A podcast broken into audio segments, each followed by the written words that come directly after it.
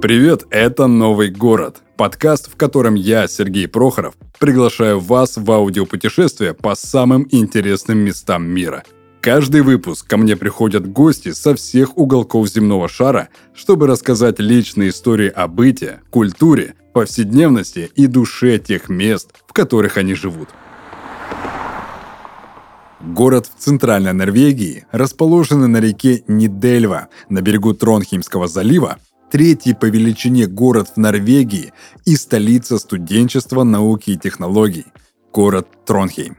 Он может похвастаться богатым историческим наследием, который выгодно выделяет его на фоне, например, столицы Осло. Тронхейм был основан в конце X века королем Олафом Святым. Это один из старейших городов Норвегии.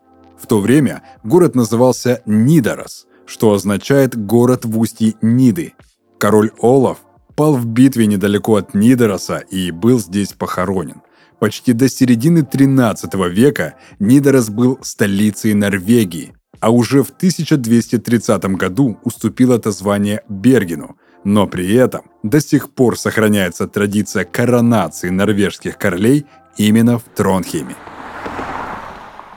Итак, друзья, мы продолжаем наше аудиопутешествие, но на этот раз уже по северноевропейской части нашего мира. И сегодня у меня в гостях Алла. Алла у нас из города Тронхейм. Алла, привет. Привет всем. Сразу такой будет вопрос. Если вот в России а, неофициальное название «студенческая столица» носит именно город Томск, то Норвегия — это Тронхейм. Чем этот город так привлекает всех студентов Норвегии? На самом деле, я думаю, это больше формальное тоже название, равно как и я не очень понимаю, почему Томск студенческая столица в России. То есть, если объективно брать, я думаю, что в Москве, в Питере, в Краснодаре не менее студентов и учебных заведений. Такая же история с Тронхеймом, но у него есть особенность, то, что он находится в центральной части Норвегии. А Норвегия, кто не знает, может быть, знает, на карте она очень длинненькая, как колбаска такая. То есть если некоторые страны Скандинавии или Европы, они такие кругленькие, маленькие, там овальчики, а тут прям вот такая селедочка очень длинная. Она очень узкая и очень длинная протяженностью в 3,5 тысячи километров. Вот. Поэтому э, Тронхейм находится в Тренделаге, это центральная Норвегия, и это географически очень удобное месторасположение для ребят, которые хотят учиться с севера, с юга, вот, ну, в таком, наверное, плане больше. Но еще, наверное, почему ее так называют, этот город, потому что он очень раскидистый, Сейчас всем краснодарцам будет больно, потому что я сверяла э, территорию Краснодара и Транхейма, когда сюда приехала. Она одинаковая но здесь живет 200 тысяч человек. О, вот так. А не полтора миллиона. И 30 э, тысяч из этих 200 — это студенты. Mm. Поэтому в таком соотношении считается, что это вот так. И э, за счет того, что он такой раскидистый, э, здесь очень часто проходят главные какие-то тусовки и концерты. Недавно выступала Бьорк, певица моей молодости. Я, к сожалению, не попала, узнала в последний момент. То есть приезжал даже к нам американский... Господи, я забыла. Молодежь знает его. Молодежь знает его.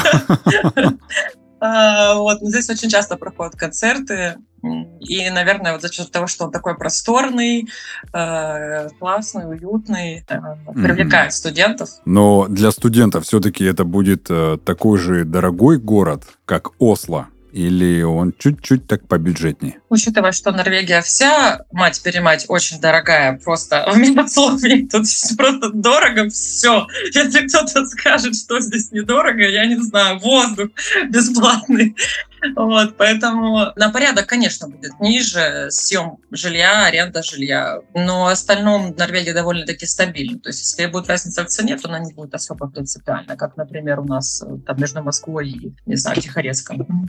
А вот э, сколько ты сама уже прожила? в Тронхейме? Э, больше трех с половиной лет, вот между четырьмя и тремя с половиной. Ага. Расскажи свою историю переезда. Она очень необычная. Э, как это я узнала потом, когда сюда переехала. Я думала, ну, одобрили рабочие контракты, одобрили, ну, с кем не бывает, всяко бывает. А потом э, выяснилось, что я человек-легенда в русскоговорящей среде была немножко так.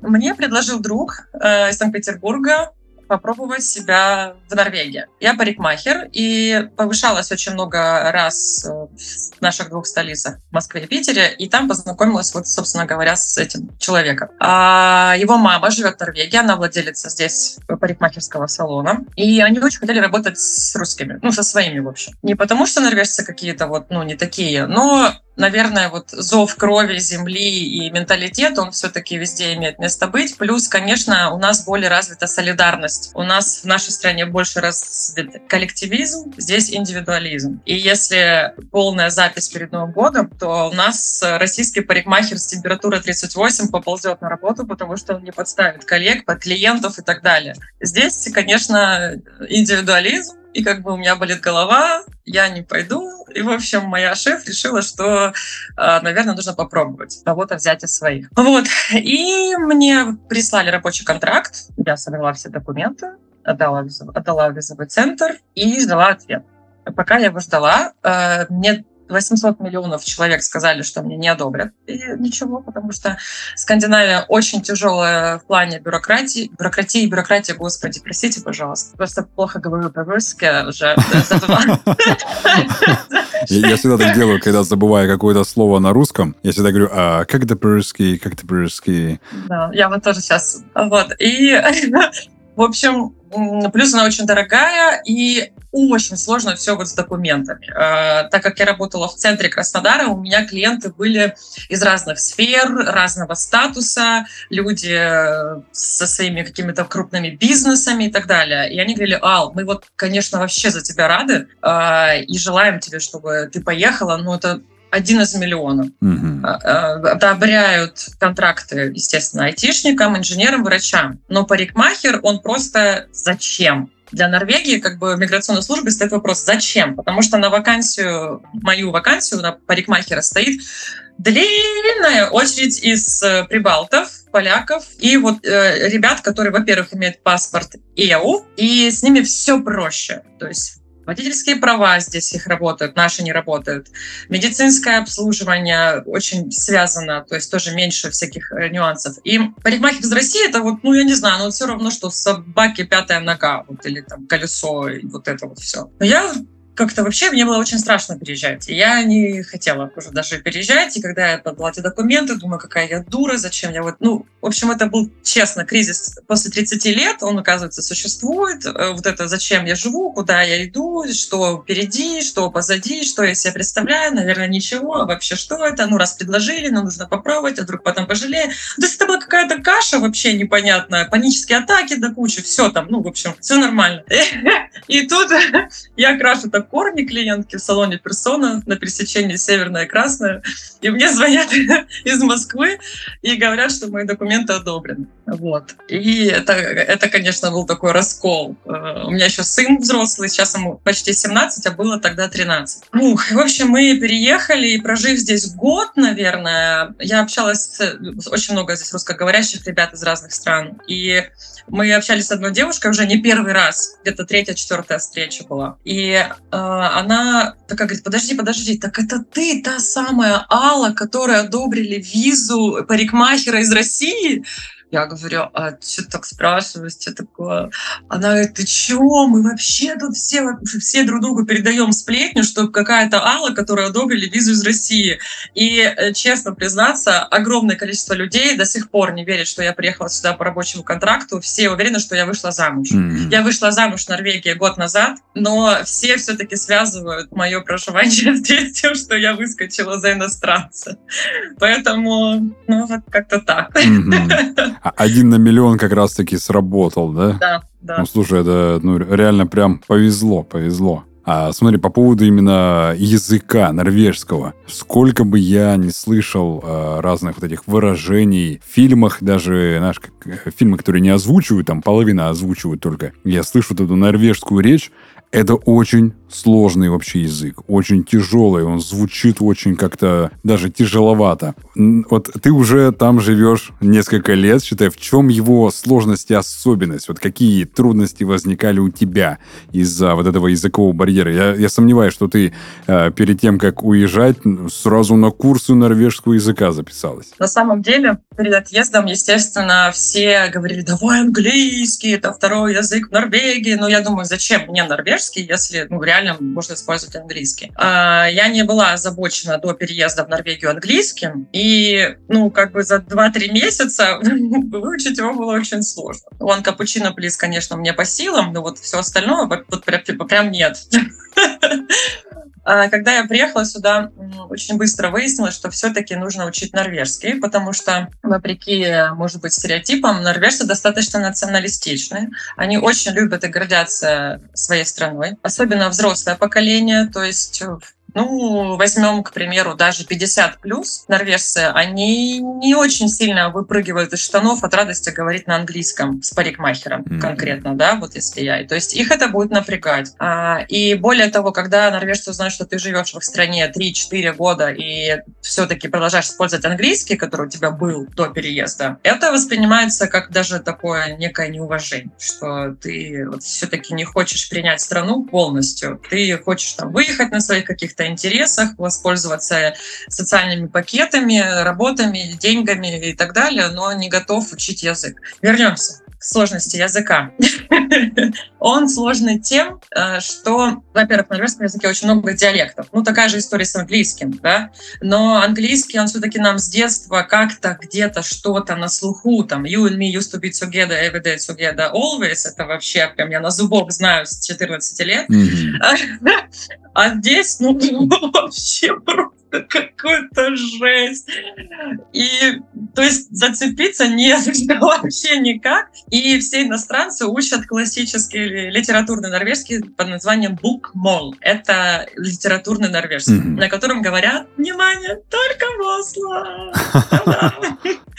Все остальные регионы говорят на различных разновидностях. И это не как у нас положил, положил, повесил, повешал. Это вообще, мать его, разные слова, разные произношения. Уф, э, бергенский диалект — это адский ад. То есть я знаю норвежцев, которые подумывали переехать в Берген из Транхеймов, for example, например. Но они говорят, нет, нет, мы не готовы на этот диалект. То есть не готовы вот его научиться, понимать, говорить и так далее. Потому что в бергенском диалекте э, буква «Р» произносится на французский манер, и это кардинально звучит все вообще по-разному. И приведу быстро легкий пример. Например, «флере» Регангер будет звучать как фляолана. О. Это, это невозможно различить, если ты не живешь в Норвегии либо всю жизнь, либо ну, лет пять минимум. И это не мое мнение. Статистика официальная. Вот моему сыну в школе объясняли, когда он стрессовал, что он не может понять, что от трех до пяти лет требуется иностранцу, чтобы начать хотя бы как-то бегло говорить и понимать. От трех до пяти лет. Ты можешь, конечно, в доску вообще каждый день целый год сидеть учить, но ты не сможешь это быстро использовать, потому что ты не будешь понимать, что говорит в магазине, что говорит официант, что говорит там учитель, клиент и так далее. Тебе не помогает изучение классического литературного норвежского. А, и это создает много проблем. У норвежцев есть много роликов на Ютубе, где они высмеивают сами себя, где северянин не понимает южанина, южанин не понимает трендыш. Вот я живу в Тренделаге, это трендыш диалект. Они говорят очень быстро, бегло и проглатывают все гласные. Это будет вот просто вот так. Какой-то ультразвук, на котором они понимают друг друга. И я сейчас очень горда собой, что научилась улавливать, знаете, как вот когда тараканов каким-то ультразвуком травят, и они понимают, что надо бежать. Вот на таком каком-то уровне я начала понимать звуки, и когда ты начинаешь это уже э, ну, чувствовать, это прям такой восторг просто бешеный, mm-hmm. что ты все-таки, да. Э, что и у них очень короткие глаголы. Для русскоговорящего это невозможно сразу понять, как разрезать вот эту колбаску. Вот сказали какое-то предложение, тебе кажется, что там два слова, а там восемь. Mm-hmm. Потому что та, фа, се, мо, ру — это все глаголы. Взять, смотреть, идти, э, получить, должен. Вот, mm-hmm. вот такой. Поэтому ду, мо, та, де, ме, ру — это будет ду, мо, та, де, ме, ру каждое слово по две буковки. И ты не можешь разграничить сначала. Это очень сложно после наших смотреть, бежать, плавать, говорить, фотографировать там и так далее. То есть это сначала просто как какой-то взрыв петарды mm-hmm. в голове. Ну, потом, конечно, все это устаканивается. А вот не было сложности как раз-таки у сына попасть в школу норвежскую? Э, здесь очень смягчают все углы э, их подход. Mm-hmm.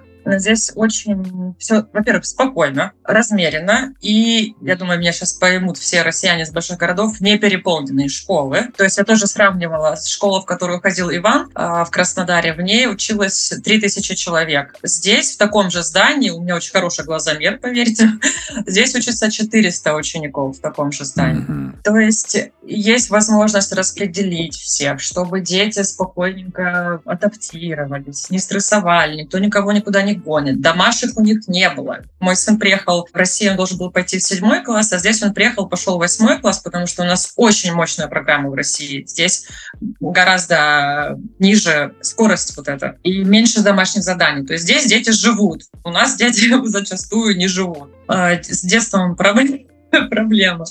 А, поэтому это очень сильно смягчило все вот шероховатости э, для моего сына. Окей. Okay. Смотри, я про Норвегию знаю вот только вот с твоих слов и с а, роликов а, такого блогера Птушкина. Да, да. Там я как раз-таки изучал вот эту всю Норвегию, как оно, что оно. И в Норвегии я узнал, что есть некий такой культ туалетов, уличных туалетов. А норвежцы очень любят красивые туалеты. Правда, что на междугородной трассе и в городах все общественные туалеты настолько архитектурно красивы, как это показал тот же блогер? Нет. Нет. Он нас обманул. Они не все архитектурно красивые, но они все очень чистые и комфортные. Mm-hmm. Вот это я могу сказать. То есть есть определенные места, где действительно ты думаешь, это придорожный туалет, а, но в основной своей массе это красивые деревянные домики или какие-то туалеты, размещенные в придорожных кафе, и они необъяснимо, то есть твой мозг не может понять, они необъяснимо ухоженные, при том, что ты понимаешь, что он стоит в месте, до которого ехать 100 километров по дикой природе, и после него еще километров 50. То есть нет понимания, какие службы этим занимаются, как это вообще все происходит. Понятно, что, ну, по крайней мере, визуально ты едешь, не видно ничего, никакой цивилизации. И э, в диком, в диком месте туалет, который абсолютно, как у тебя дома, вылизан, вычищен, никаких нету, сами понимаем, чего mm-hmm. моментиков. Это да, это прям вот в этом вся Норвегия. Они очень аккуратные, чистоплотные, бережливые, очень бережливые. То есть все, что имеет норвежец в быту, это все всегда в очень хорошем состоянии, зачастую. Окей, все. Теперь я понял, что некого такого культа не существует, просто они есть, и они хорошие. Да. Отлично. А по поводу кухни. Угу. Кухни Норвегии. Что тебе поначалу было непривычным в традиционной некой такой кухне, привычной для них, и что ты можешь сейчас порекомендовать попробовать каждому, кто решит все-таки посетить эту а, северную страну? Ничего особо удивительного в норвежской кухне не было, и в этом была своя прелесть для меня, даже такая сентиментальная. Были моменты, первый особенно год, когда я прям очень плакала от переизбытка чувств. Норвежская классическая традиционная еда очень похожа на русскую старую, ну mm-hmm. вот прям на старорусскую еду. А, классическая, да, вот собрать прям клише, которые норвежцы едят с покон веков, это квашеная капуста, вареный картофель в мундире, мясо, сыр, э, отварное мясо, запеченное в духовке, какие-то колбаски, нарезки, ну и все, что сейчас, в принципе, есть во всем современном мире. Конечно, сейчас заполнила Норвегию, как и у нас, там пицца, роллы, бургеры, пасты и кухни разных народов мира. Но если брать классическую еду, то она очень перекликается с нашей едой. Когда я спрашивала свою любимую бабушку, которая, к сожалению, уже все, что у нее было, например, на свадьбе, э, там, в 40 каком-то году, она говорила, что это была квашеная капуста, картошка, мясо отварили, поставили вот так на стол, вот все, то есть это очень перекликается. Возможно, какие-то все-таки э, наши богатыри и викинги, конечно, э, обменивались. А, вот что, знаете что? Так, давай, давай. У них есть национальный напиток, э, сладкое пиво, которая называется мед. Угу. То есть медовуха угу. по-нашему. И вот это для меня было таким очень интересным открытием, что сладкое пиво, которое мы называем медовуха, слово мед, называется у них мед. Ага. То есть это пили викинги, это очень старинный напиток, и э, до сих пор многие спорят из моих знакомых, любителей Скандинавии и Руси, матушки, кто у кого чего перенял. Наши принесли или они нам принесли, но в норвежском языке мед звучит как они. Угу. Поэтому, возможно, возможно, это пришло и оттуда. Так, двигаемся дальше. А, слушай, почему норвежцы э, себя ведут довольно-таки вот так вот скромно? То есть э, некий такой скромный образ жизни, имея ту же заграничную какую-то недвижимость, хорошие доходы и высокий уровень жизни, они все равно э, ведут себя скромно. Естественно, если мы сравним с голливудскими да, звездами, они тоже имеют там какие-то высокие деньги, они все равно немножечко высокомерно себя будут вести. А норвежцы коренные. Я не говорю про мигрантов, которые да, да. все равно не как говорится, ты все равно всю жизнь будешь мигрантом, хочешь ты не хочешь. Но вот коренные с хорошим доходом, а, в обеспеченной семье, они все равно себя максимально как-то скромно ведут. Это какая-то ментальность или что? Очень такой многозадачный тоже вопрос, но я попытаюсь его разделить на, может, две-три части. Наверное, это общеизвестная информация, но, опять же, если бы я не приехала в Норвегию, я бы этого не знала. Я так же, как и ты, никогда вообще ничего не знала о Норвегии до переезда сюда. Норвегия стала богатой 50 лет назад. Причем очень интересный момент. Они жили очень бедно, то есть норвежцы в своем классическом понимании это рыбаки, фермеры и такие вот дом, домохозяины. И 50 лет назад они нашли э, нефть, и знаете, что они сказали? Они сказали, о, мы теперь будем жить хорошо. Я когда слушала это, все читала, такая, а что, так можно было?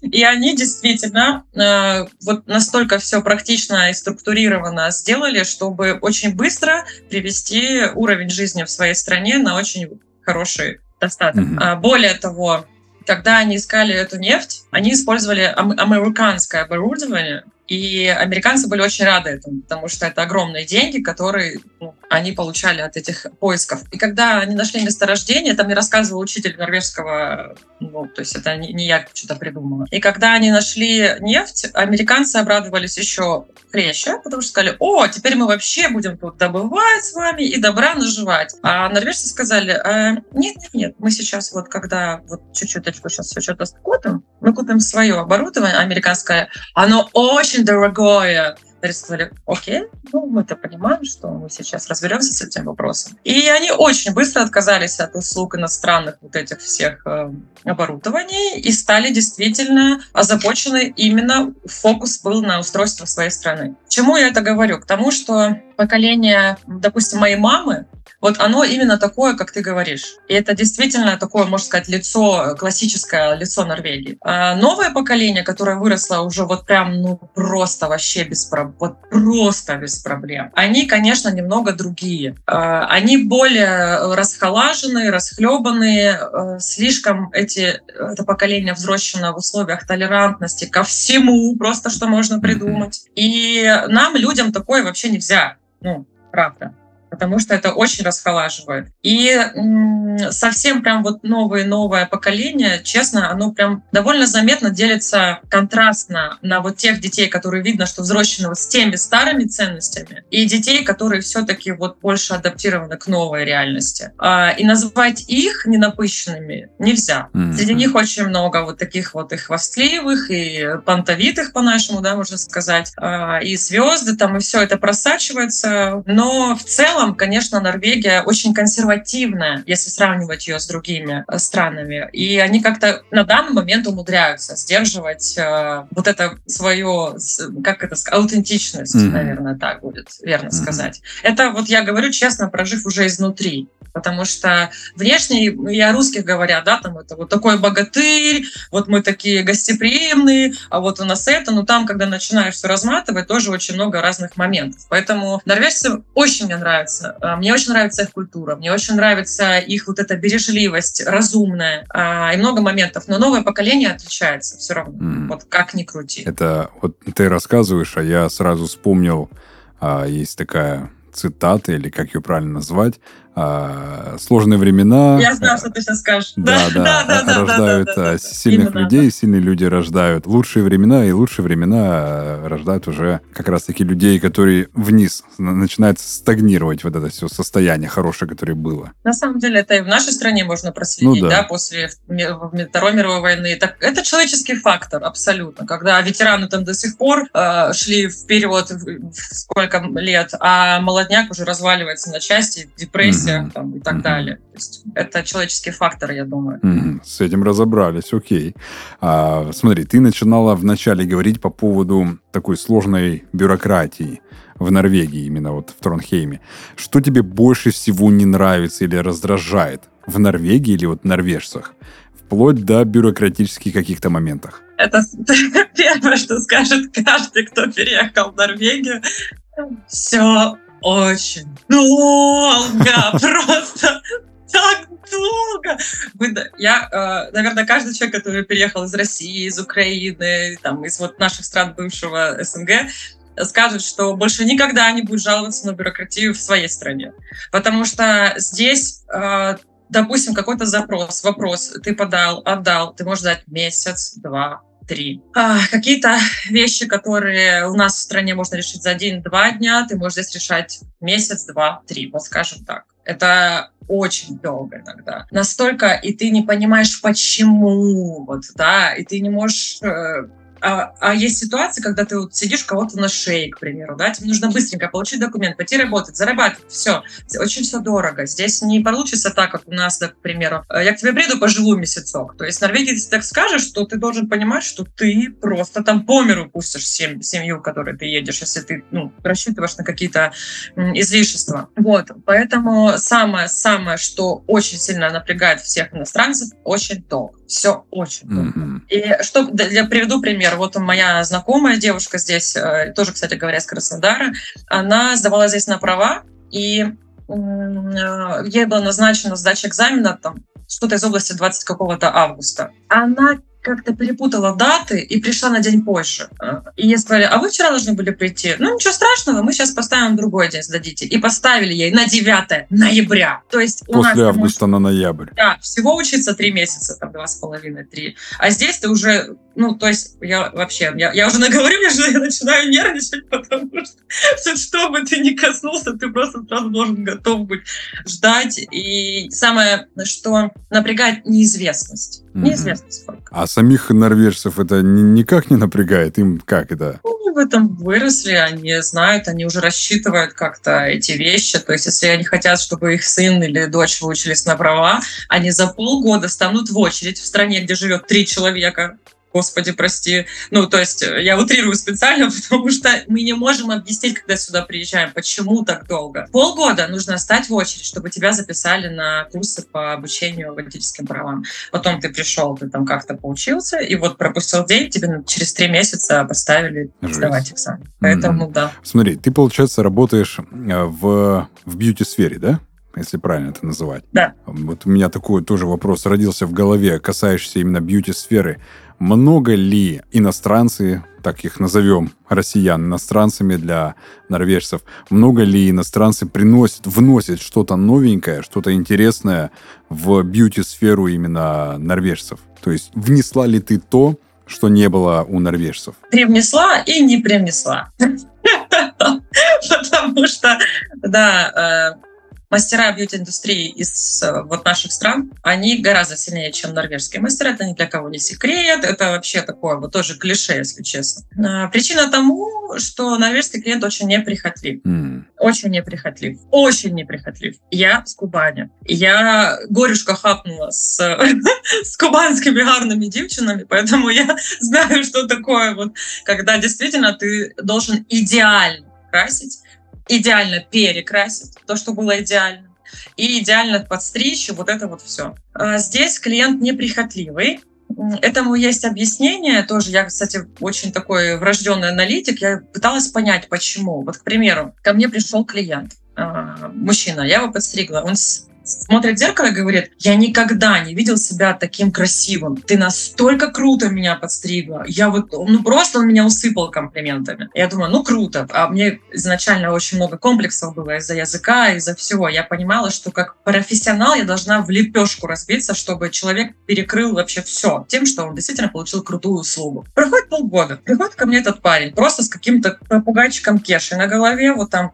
все очень плохо. Нету, я как э, фанатичный подстригатель скажу, что там ужас. И говорит, я говорю, у тебя не было давно. Он такой, а я был-то там-то. И, и называет место, которое в пяти минутах ходьбы от моего салона. Ага. А мы там были с женой, проходили, смотрю, свободно парикмахер, я зашел, подстригся. Его не парит.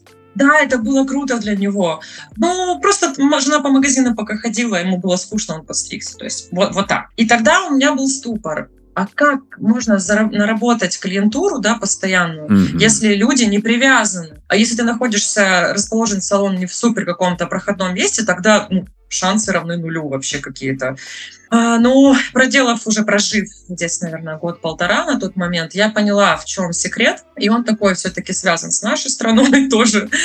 А, здесь никогда никого не сравнивают с детства у нас очень такая многовековая культура сравнения друг с другом. Мы очень зависимы, созависимы от э, вот этого сравнения. А здесь никогда ребенку не скажут, ну что ты вот надел на себя, вот ты мог, вот, вот смотри, как Олечка оделась, а ты вот это что, вот это вот что, что ты мог бы и лучше стихотворение рассказать. Вот ты смотри, вот, вот ты вот, вот это, у нас постоянно какое-то а, я ни в коем случае сейчас не в, то, не в плане критики, но это наша культура. И у нас э, реальные, вот в защиту своих слов скажу, у нас э, в стране реально невероятные красотки считают себя страхолюдями. Mm-hmm. И они действительно так думают. Не то, что там они... Некоторые, может быть, кокетничают, но некоторые действительно говорят, что у меня уродский лоб, у меня там уродские уши, там нос, глаза. При этом ты смотришь, девушка действительно очень красивая. Так вот здесь, конечно, девушка, может быть, не очень красивая,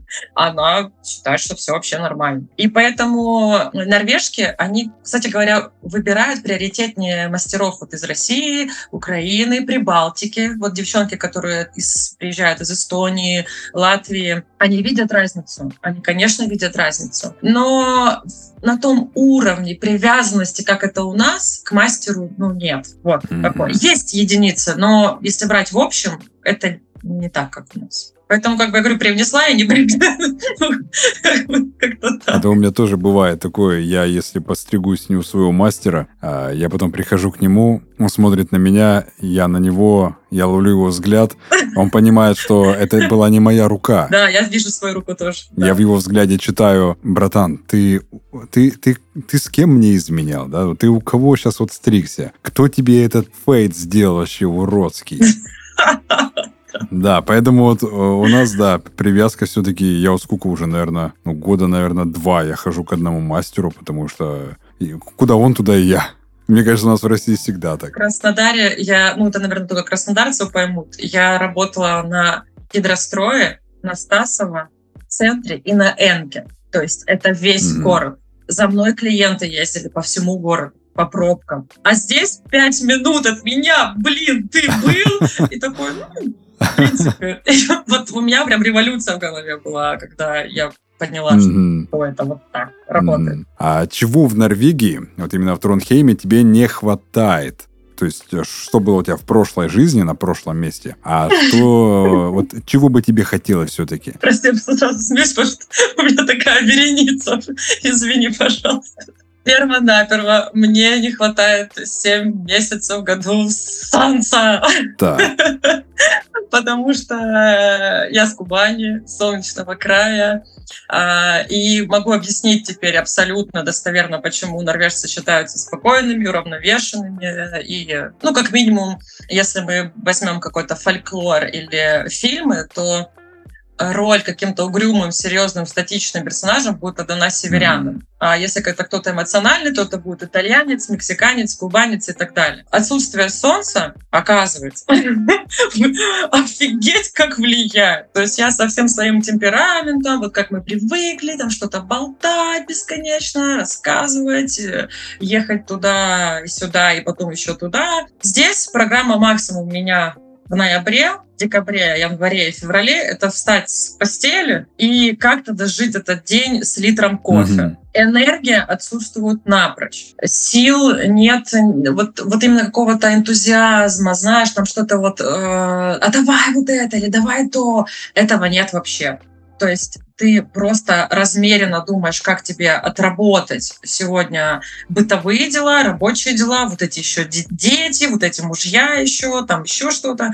Это все вот каким-то фоном начинает идти где-то уже в январе. Витамин D здесь пьют все, потому что тогда ты умрешь, омегу и так далее. Э, поэтому это обусловливается. Я заметила, что вот в этот период мы даже с клиентами почти не разговариваем. Это вот ей-богу. Вот когда какое-то еще солнце, мы там что-то обсуждаем, там э, друг дружке рассказываем. Вот в эти месяцы просто приходит клиент, и он сидит молчит, и я молча стригу, и все. Потому что всем нужно сэкономить энергию, потому что надо еще жить как-то mm-hmm. дальше. Э, это очень сильно влияет. Поэтому, конечно, я волком вою. Мне очень не хватает солнца. И мы тут сейчас смеемся с ребятами, вот с Украины, с кем познакомились, когда мы в наших странах сидели, допустим, в классе, да, и падает солнце в окно. И ты такой отодвигаешься, там что-то прячешься, загораживаешься. И здесь только какой-то лучик проглянулся. Просто на него уже очередь, чтобы просто получить этот свет. А, очень часто даже можно видеть картину, вот в полярную ночь, когда всегда темно, но есть часа три, когда светло, но это без солнца все равно. Mm-hmm. Ну, просто вот как сум, так, сумеречно. Как, что люди стоят возле окна и просто смотрят ну, вот, вот на этот свет хотя бы три часа. Это очень сильно помогает, потому что когда ты все время в искусственном освещении, у тебя реально отъезжает крышак. Это э, нарушена концентрация, у тебя какие-то, правда, замедленные движения, очень ты рассеянным становишься. В общем, я как южный человек никогда не думала, что оказывается это настолько сильно. Это очень тяжелый период. Прям вот, ну, для я очень тяжело переношу. Кто-то там как-то может быть по-разному. Вот. А в целом, что чего мне еще не хватает, э, я очень люблю тишину, я очень люблю уединение. Я такой вообще социопат, хотя все меня считают очень открытым и разговорчивым, таким дружелюбным человеком, но я, это моя защитная реакция, просто чтобы я умело скрываю mm-hmm. это все. Я социопат, и мне очень все нравится в Норвегии. Поэтому мне не хватает здесь, наверное, только моих близких родственников еще, помимо солнца. В самой стране мне комфортно. Уже все вообще в общем, уже проросла, так сказать. Да, да. А. Плюс здесь очень много русскоговорящих. И за три с половиной года уже отобрался круг общения. Очень замечательные ребята, у всех свои истории, и поэтому я не испытываю дефицита общения. Но не хватает, естественно, мамы, друзей, сестер. Вот это не хватает. В общем, солнце родственники. Mm-hmm. Ну, и в целом, я не хочу, наверное, так вот ответить полностью. В целом, я очень люблю свою страну. Я очень люблю Россию. Я в сентябре была в Краснодаре 10 дней, и мне в целом хочется просто чаще быть в России. То есть вот этого мне тоже не хватает. Но я приехала как раз, когда началась вот эта вся садомия в нашем мире, пандемия, закрытые границы, потом война, и я просто не могу ездить часто в Россию. Вот этого мне не хватает тоже. Как-то мы грустно заканчиваем немножечко. Ну, да. Хотя у, у, нас, у меня еще вопросик есть к тебе по поводу твоего города. Назови какие-то, давай парочку мест, обязательные к посещению, если вот кто-то решит приехать в Тронхейм. Не в столицу Норвегии, а именно Тронхейм. Какие места обязательно нужно будет посетить? Именно в Тронхейме, конечно, это Нидоросский собор. Это главная духовная достопримечательность всей страны. И Тронхейм, на секундочку, первые 300 лет, тысячу лет назад, был столицей Норвегии. Mm-hmm. Здесь э, захоронен даже сам Олаф Тригласон, который основал этот город. И вот это самая большая достопримечательность в городе. Здесь, в Недоросе, проходят рождественские служения, которые транслируются на всю страну. То есть вот до такой степени. И до сих пор происходит коронация королей в Транхейме, в Нидоросском соборе. Поэтому вот в этом, конечно, особенность. А так, в целом, этот город, как и вся Норвегия, очень красив э, в плане природы. Здесь очень много смотровых площадок, гор. И вообще Транхейм — это какое-то мега-супер сочетание цивилизации и дикой природы. Mm. Это, это находка века просто для меня. Когда ты отходя от 15 минут от центра, можешь побыть э, наедине с природой полностью один на один. Mm-hmm. То есть есть набережная очень протяженная, с какими-то выступами, куда могут люди выходить, уходить, камни. И ты реально вот можешь быть в любой момент один на один с природой, находясь в большом цивилизованном, с инфраструктурой, со всеми делами городе. Супер. Так, и тогда заключительный вопрос будет касаться того, а какие три главных совета ты можешь дать людям, которые мечтают все-таки переехать в Норвегию и, в частности, в Тронхейм? Именно вот от себя три совета. Это очень философский для меня вопрос. Перво-наперво, наверное, я скажу первый самый главный совет, что ты должен быть человеком везде.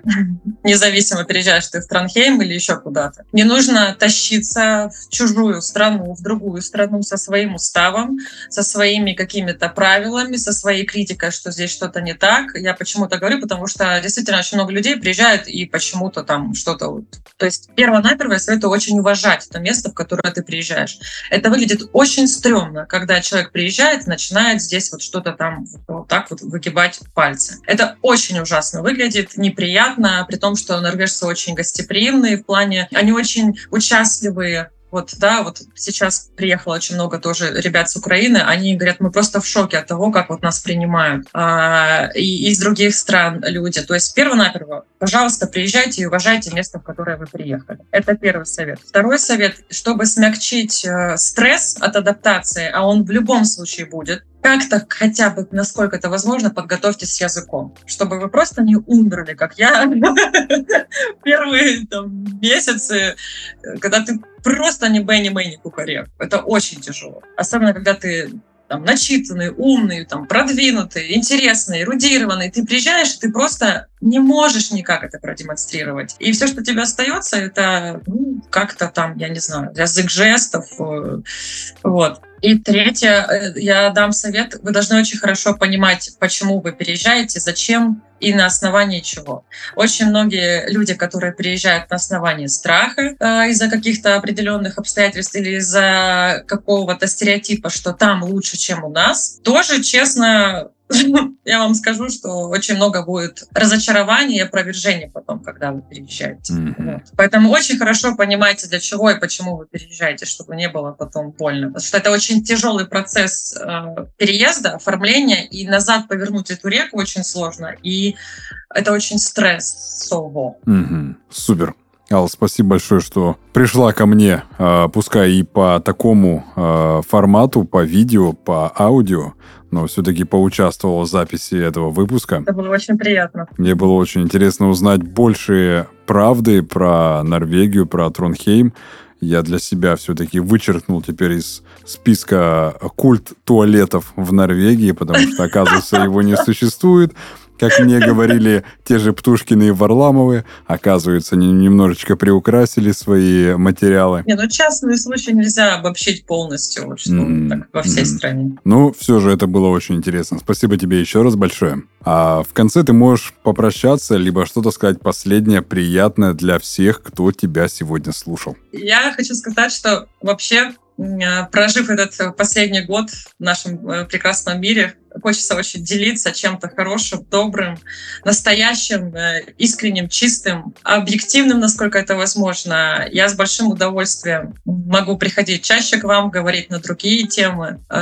И вообще хочу пожелать всем адекватности, любви, счастья, здоровья, как говорится. И оставаться очень человеколюбивыми и открытыми к этому миру. Он на самом деле очень замечательно. И на этой нотке мы заканчиваем. Все. Всем спасибо и пока. Пока.